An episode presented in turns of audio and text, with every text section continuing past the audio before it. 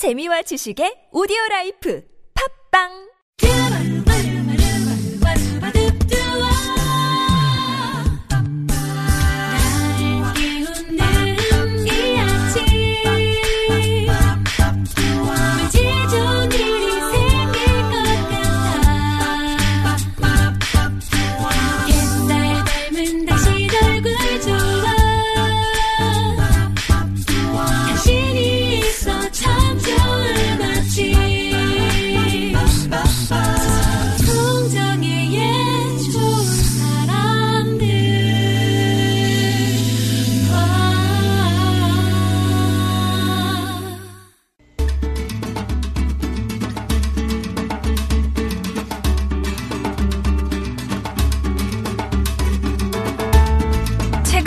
일종의 대화이며 책과 나 사이의 상호 이해이다.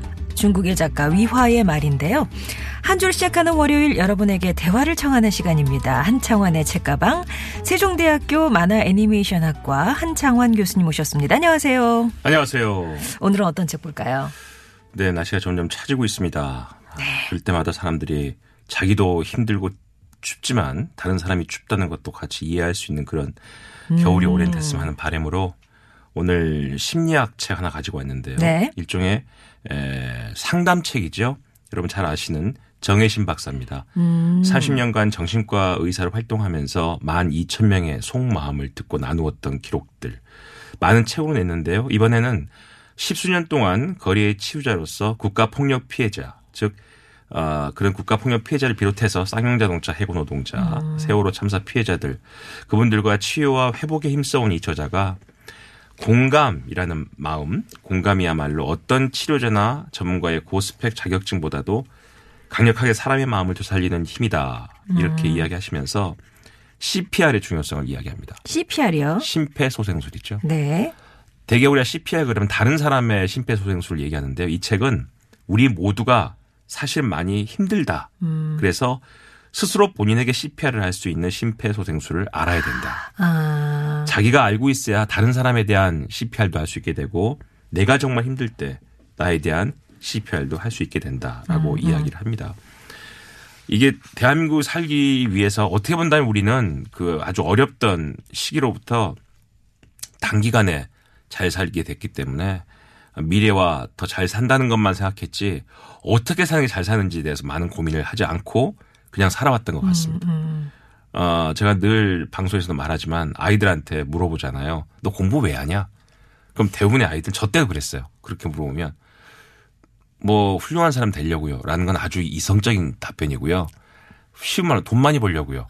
뭐 출세하려고요. 답이라도 해주면 고맙네요. 아, 요즘 그렇구나. 아, 근데 예.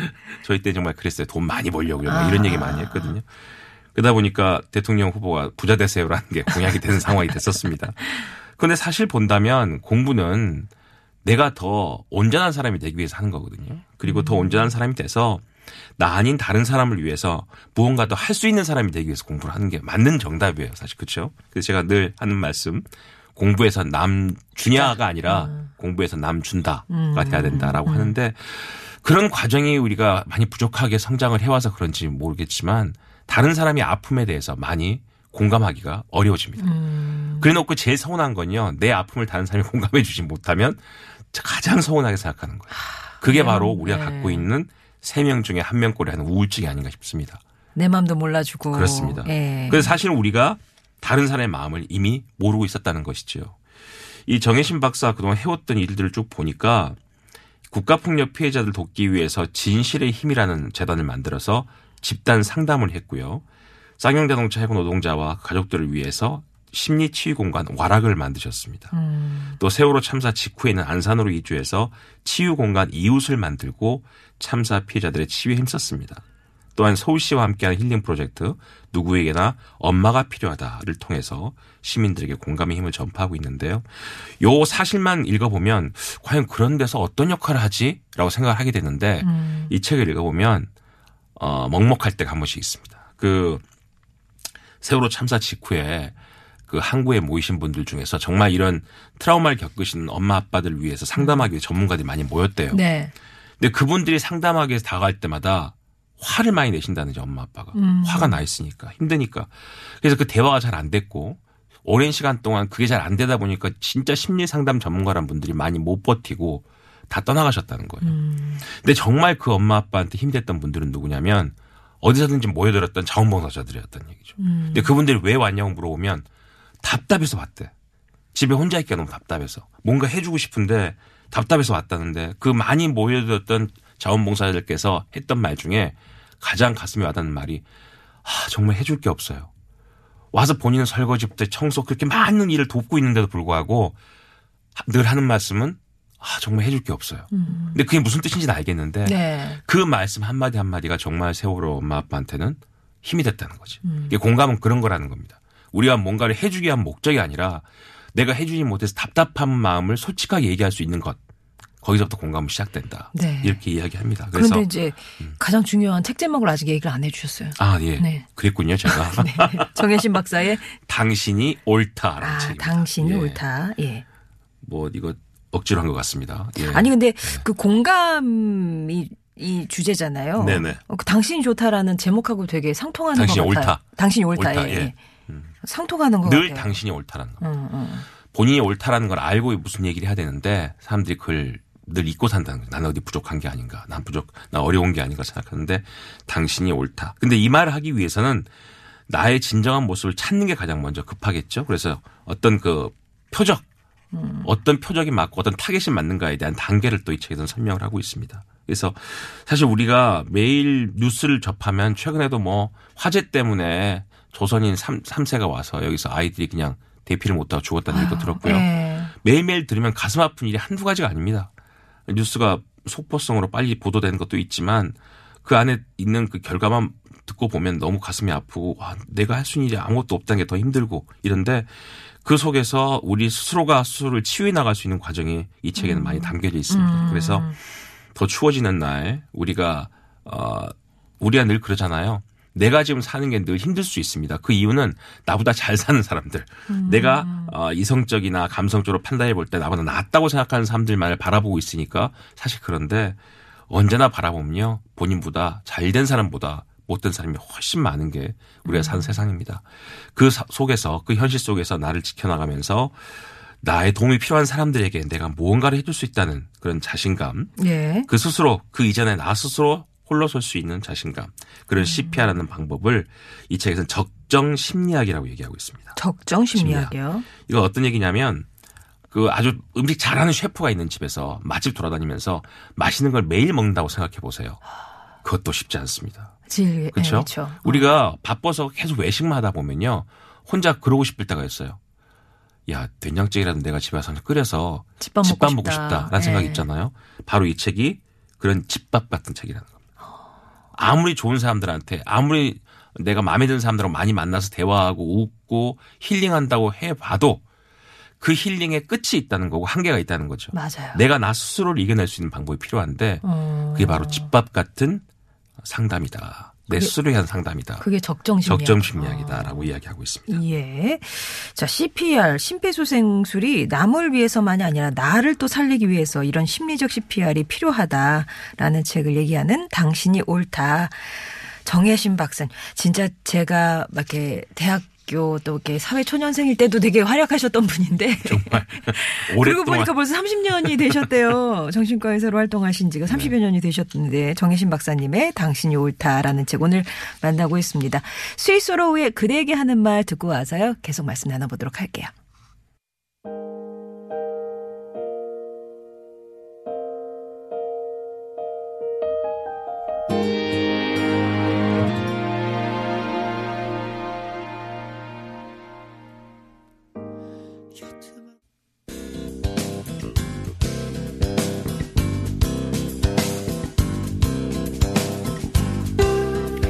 월요일에 만나는 좋은 사람들 한창환의 책가방으로 함께하고 있습니다. 오늘 만나고 있는 책은 정신과 의사 정혜신 박사가 자격증 있는 사람이 치유자가 아니라 사람 살리는 사람이 치유자라고 말하면서 현장에서 쌓아올린 30여 년의 치유 경험과 내공을 집대성한 책입니다. 당신이 옳다 만나고 있는데요.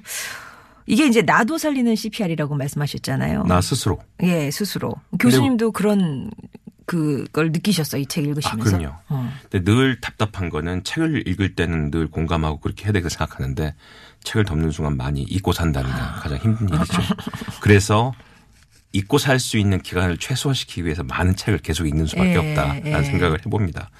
아이들한테도 늘 그 부모가 가장 하면 안 되는 행동 중에 하나가 아이 앞에서 한숨 쉬는 거래요.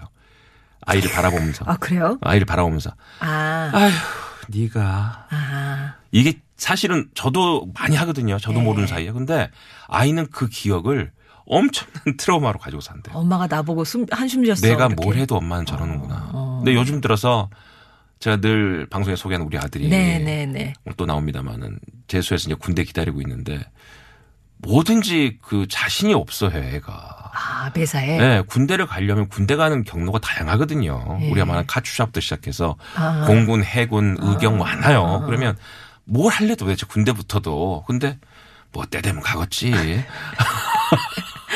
내가 카츄샵 어떻게 가? 뭐 이런 얘기를 혼잣말로 하는데 혹 제가 그런 생각이 들 때, 아, 내가 그동안 걔를 보고 혼자 했던 그 많은 한숨이 길을 죽였구나. 저 아이에게는 내가 뭐를 열심히 하면 된다라는 자신감을 그렇게 많이 없앤 게 아닌가. 음. 저는 서울에서 초등학교를 다니다가 원래 시골에 태어났다가 서울에서 시골- 초등학교 다니다가 아버님 사업 때문에 다시 아버님 시골- 시골로 내려갔습니다. 그래서 목포에서 초중고를 다녔거든요. 음. 네. 근데 저는 지금 뭐 생각해보면 참 우스운 얘기지만 뭘 해도 잘 됐어요. 조금만 열심히 하면 정말 사람 성과가 금방금방. 정말 나요. 저는 어렸을 때 그런 걸 많이 느꼈거든요. 예. 그래서 부모님한테 그런 걸 해드리고 매일가 자랑하고 싶었다. 내가 오늘 뭐 잘했다. 근데 그렇게 10년을 살다 보니까 서울 와서 대학 와서 알았어요. 아, 내가 아무것도 아니었나? 그런데, 그러나 그 10대 때 10년이 저에게는 아직도 지금까지 모든 일에 자신감으로. 자신감입니다. 그런 거거든요. 근데 우리가 그 10대 아이들에게 아, 부모는 절대 하면 안 되는 거.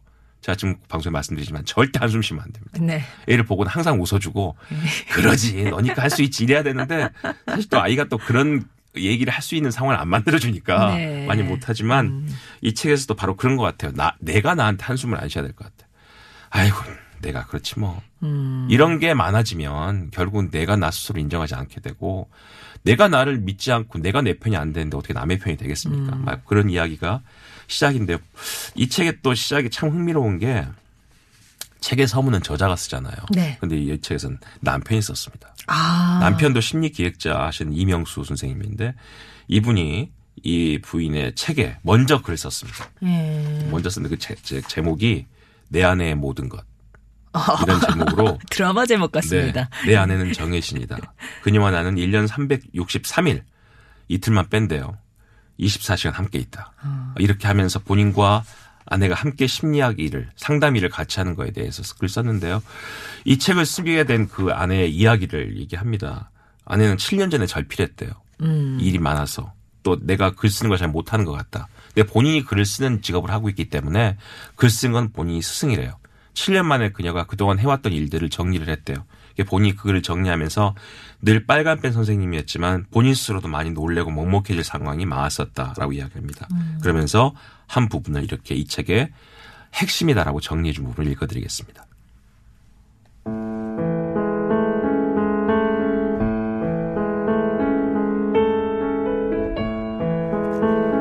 내가 읽을 때마다 의견을 보탤 때마다 울컥했던 대목들은 항상 같았다.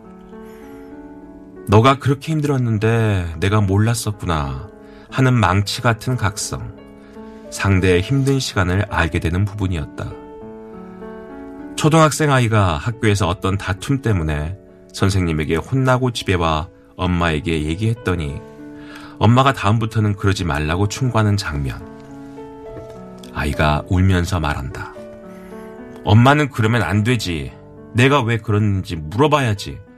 선생님도 혼내서 얼마나 속상했는데 엄마는 나를 위로해줘야지. 그 애가 먼저 나에게 시비 걸었고 내가 얼마나 참다가 때렸는데 엄마도 나보고 잘못했다고 하면 안 되지. 아, 아이의 그 말. 엄마는 나한테 그러면 안 되지. 내 편이어야지. 내게 물어봐야지. 어린이집에서 왕따 경험을 한 6살 아이가 오랜 시간에 걸쳐 엄마의 세심하고 과감한 지지를 받은 후에 홀가분한 표정으로 했다는 말. 엄마 고마워. 나는 이제 자유야. 그게 이 책의 전부다. 정혜신의 공감의 핵심이다.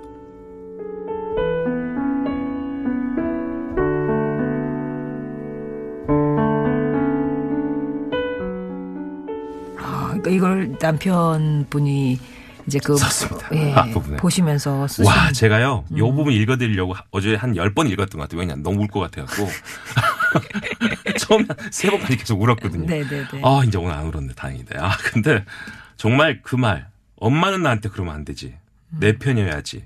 저는 이 한 줄이 이 책의 전부인 것 같습니다. 네. 우리가 그걸 잊고 사는 거죠. 이게 엄마와 딸 관계가 아니라 이웃 사람이 이웃 사람, 선배면 선배, 후배면 후배, 친구면 친구 다 똑같은 것 같아. 근데 우리는 내가 너 생각해서 하는 말이야.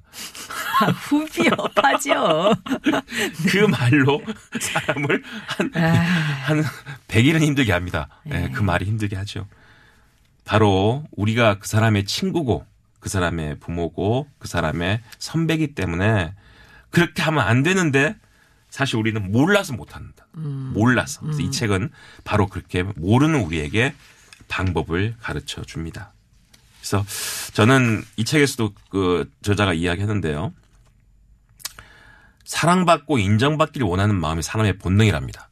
그래서 수많은 관계를 맺고 살더라도 자기 존재에 대한 제대로 된 공감과 집중을 받지 못하면 누구라도 예외 없이 방전되고 아플 수밖에 없대요. 이 책을 보면 단어들이 단어가 이미 공감되는 단어인 것 같아요. 어려운 단어가 아니라 네. 특히 의사 선생님 중에 좀 짜증나는 분들이 되게 어려운 얘기 막 쓰거든 우리에게. 근데 이분은 되게 공감되는 단어를 많이 써요. 네 네. 그렇기 때문에 저자는 모든 사람들에게 진정으로 공감받고 공감할 수 있는 바로 그 한 사람이 필요하다고 강조를 합니다. 저자가 말하는 그한 사람이 되기 위한 실적인 방법을 공감의 관역, 경계짓기, 공감의 허들 넘기로 설명을 하는데요. 일단 고개를 끄덕이면서 상대방에 무조건 긍정하는 것. 금세 감정이 동화되도록 타고나는 것.